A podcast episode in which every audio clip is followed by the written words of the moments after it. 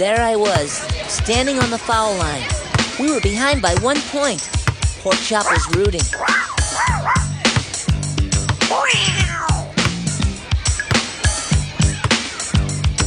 Hey, everybody, and welcome to Dear Journal. It's Kendall. Uh, so I haven't posted an episode. Uh, this was going to be daily when I was unemployed, uh, and it's not daily, obviously.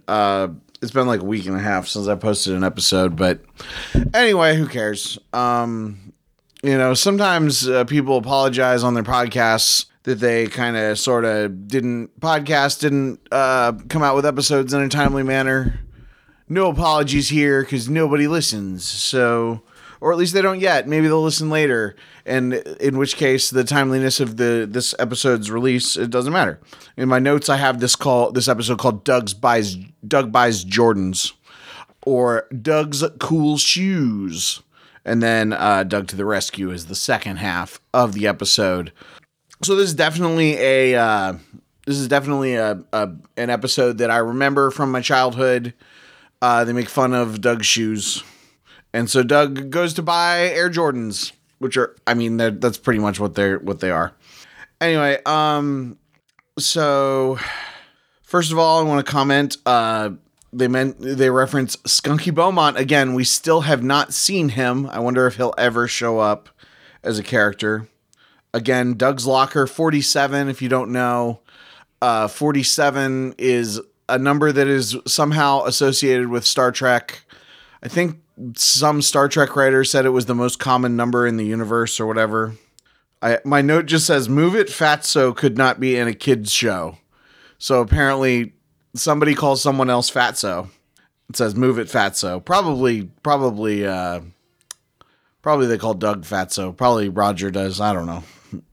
I watched this episode a little while back, so I just have notes here that I want to reference. Uh, yeah, Sky Davis Air Jets, very different, very similar to uh, Air Jordans.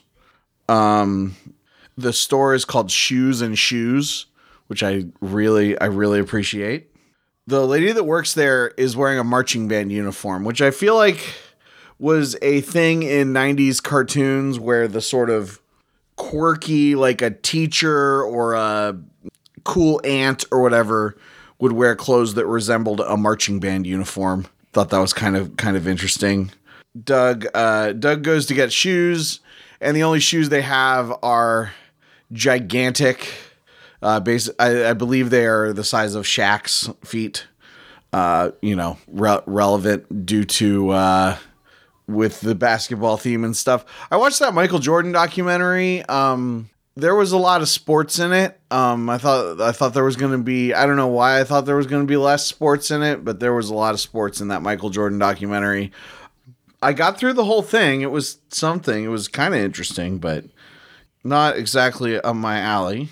Also, Doug wearing those gigantic shoes reminded me a lot of getting shoes as a kid because you'd always get shoes that were like a size too big, you know, just a little room to grow and then you feel like you were like had these enormous enormous feet.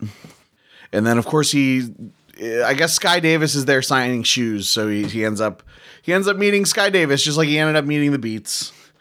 And they sign each other's shoes. And, I, and my notes say luckily sky davis's name washes off of his shoes because you never see it again.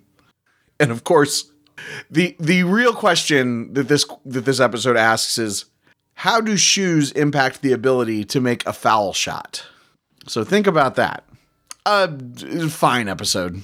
So then we have Doug to the rescue, which uh, this is our first appearance of Quail Man. Comes from Planet Bob. Has underwear on the outside, which I always thought was just a stupid like this is kid. This is how kids dress up. Weird. Uh, but is actually uh, as an adult, I realized that Thor and Superman both wear their underwear on the outside uh, if you if you look at the at the designs of their characters. We've got more of the Bob White motif, though.